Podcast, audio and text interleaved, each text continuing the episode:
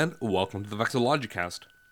From the home of John Barry, one of three people considered the father of the American Navy, I'm Simon the Cannibal. On today's episode, we're going to be talking about the flags of South Carolina, New Hampshire, and Virginia. As always, you can find more information about these flags on vexillogicast.com, that is vexillogicast.com, and discussion is on the subreddit r/SimonTheCannibal. Before we jump into it, I just wanted to apologize for the delay. There was a slight tech issue which bloomed into a larger tech issue, which then ran up against that period of time that I wanted to take off. But I'm glad to say that I'm back, and we'll hopefully have episodes up over the next few weeks.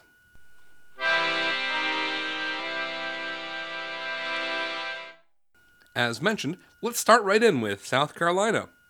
South Carolina's flag is that iconic crescent and palmetto. It is a blue flag with a white crescent in the canton, and you'll note I'm saying crescent, with a white palmetto in the center. That is kind of a palm tree.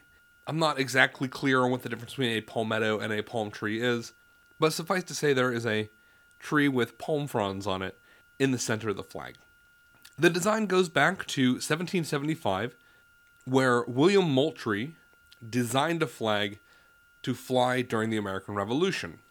According to legend, according to history, he designed the flag to look like his soldiers' uniforms.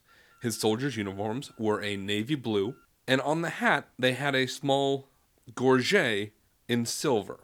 What is a gorget, you may ask?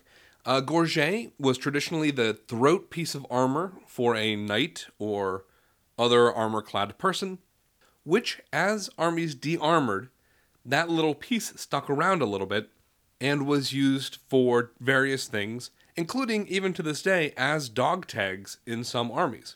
For our purposes, the gorget moved from the throat of William Moultrie's troops to the hat of William Moultrie's troops, and became kind of a symbolic crescent. It was no longer recognizable as armor whatsoever, but rather a decoration. So the flag he designed was an all-navy blue flag with this little white crescent on the canton, and on the crescent it had the word Liberty. This is a very traditional flag. You'll see this flying every once in a while. It's a pretty nifty flag, but it does have a lot of blue on it, which I think is why people have modified it such that it has the white crescent in the canton and then the word Liberty written across the bottom in white. And this is actually the flag of Liberty, South Carolina, the town. To make a long story short, William Moultrie flew his flag during the defense of Sullivan's Island in the American Revolution. And according to legend there, the troops were great, all that was great, but he used palmettos to construct his fort with, and those helped keep the British at bay. So over the years, the flag changed bits and pieces to the point where in 1861, we see a version of the current flag flying over Fort Sumter as the opening act of the Civil War. And again, the current version is that white crescent in the canton and a palmetto in the center. They've changed a few details over the years, but that 1861 version, after the Confederate victory at Fort Sumter, is the version, more or less, that South Carolina uses today. South Carolina also used a secession flag, which I mentioned back in episode 11, which is that Confederate battle flag, but instead of a saltire, it is a cross, with crescent and palmetto in the canton. All in all, it's a great flag. One of the few state flags I would say keep as it is. It's distinct. It is ubiquitous amongst South Carolina residents. I see a lot of cars that have, just a circle of blue with the crescent and palmetto on it. And it is just a well-used, recognizable flag. Normally, I like to jump into a flag of a city, but I do have to say South Carolina is fairly lacking in that. Again, the only flag of note is that of Liberty, South Carolina, which again uses the variant of the Moultrie flag. Otherwise, it's pretty much seals on bedsheets as far as the eye can see. Speaking of seals on bedsheets, that brings me to the New Hampshire flag. Nothing exciting here. I wish there were something a little bit more exciting to say about the New Hampshire flag, but it looks just like the other 20, 30 flags of the United States. In this case, the seal is that of the USS Raleigh, which was constructed in Portsmouth in New Hampshire. So, for lack of flag-related information, let me tell you a little bit about the USS Raleigh, which is also why I mentioned John Barry at the beginning of the episode. The USS Raleigh was authorized in 1775, it was launched in 1776 from Portsmouth, and was one of the original ships that was authorized by Congress. At that point in time, obviously, the Continental Congress. So it was authorized in 75, launched in 76, and unfortunately captured in 1778. It was a 32-gun frigate of the new American design, and was named after Sir Walter Raleigh, who, if we can go tangent on tangent here, was a big contributor to basically the first travel guidebook, which was disseminated by a guy by the name of Hakluyt, or Hakluyt, depending on how you want to pronounce it, which basically was the sailor's guidebook as these early European sailors made their way around the world. So if you can imagine, like, the first AAA roadmap or Michelin guidebook or whatever, Sir Walter Raleigh was contributing to that, and I have a copy, and it's a very interesting read to hear what all was going on there. Anyhow, the USS Raleigh was named after Sir Walter Raleigh, and the USS Raleigh saw action along the English coast, in France, in the West Indies, and due to some captaining issues and the politics of the day, in 1778, the Naval Commission decided to replace the current captain with John Barry, who, through force of will, was able to resupply the ship, restock everything, repair the ship, and bring on a whole new crew just by being himself. And he floated it out, and it was immediately captured, which is just this irony, but hey, that's how war goes, right? To add one more little irony to the story, as a British ship, it took place in the capturing of Charleston, South Carolina, which brings us right back to the terrible seal on bedsheet flags of the cities in South Carolina. So an interesting little... I hope you found that interesting. I found it fun to read about. But I suppose we should get back to flags. I would love to see New Hampshire change its flag to somehow reflect the things about its state, as opposed to that one ship they built one time. I immediately think of the Old Man in the Mountain. I immediately think of it as the Granite State.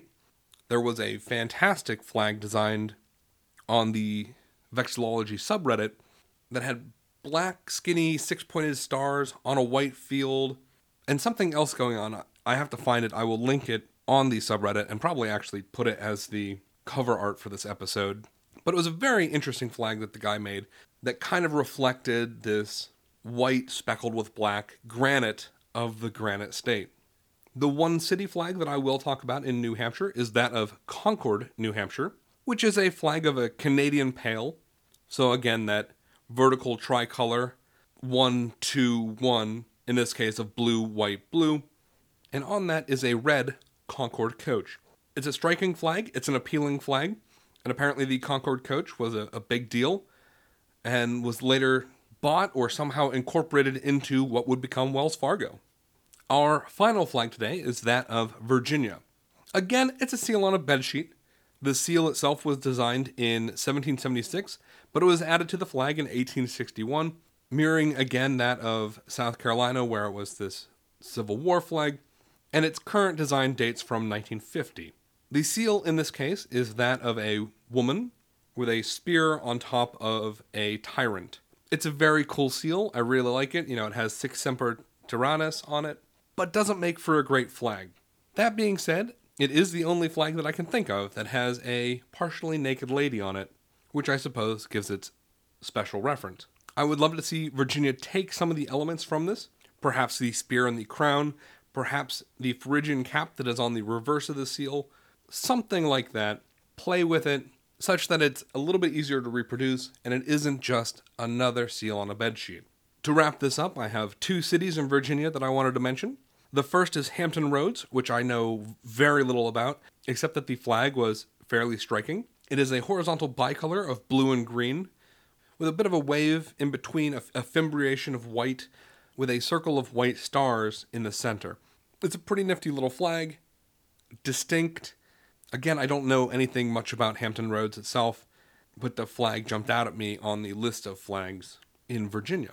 The final flag is one of my favorite flags to bring up in casual conversation, and that is the flag of Richmond, Virginia, which, as I like to jokingly tell people, is the only flag I can think of that is a reference to a part of a woman's anatomy, in that it has a little man in a boat on the flag. The flag itself is striking and immediately recognizable. It is cut in half horizontally, one big blue stripe on top and two smaller red stripes on the bottom, fimbriated by white. In the center there is a white figure in a boat, and this is to represent a bateauman.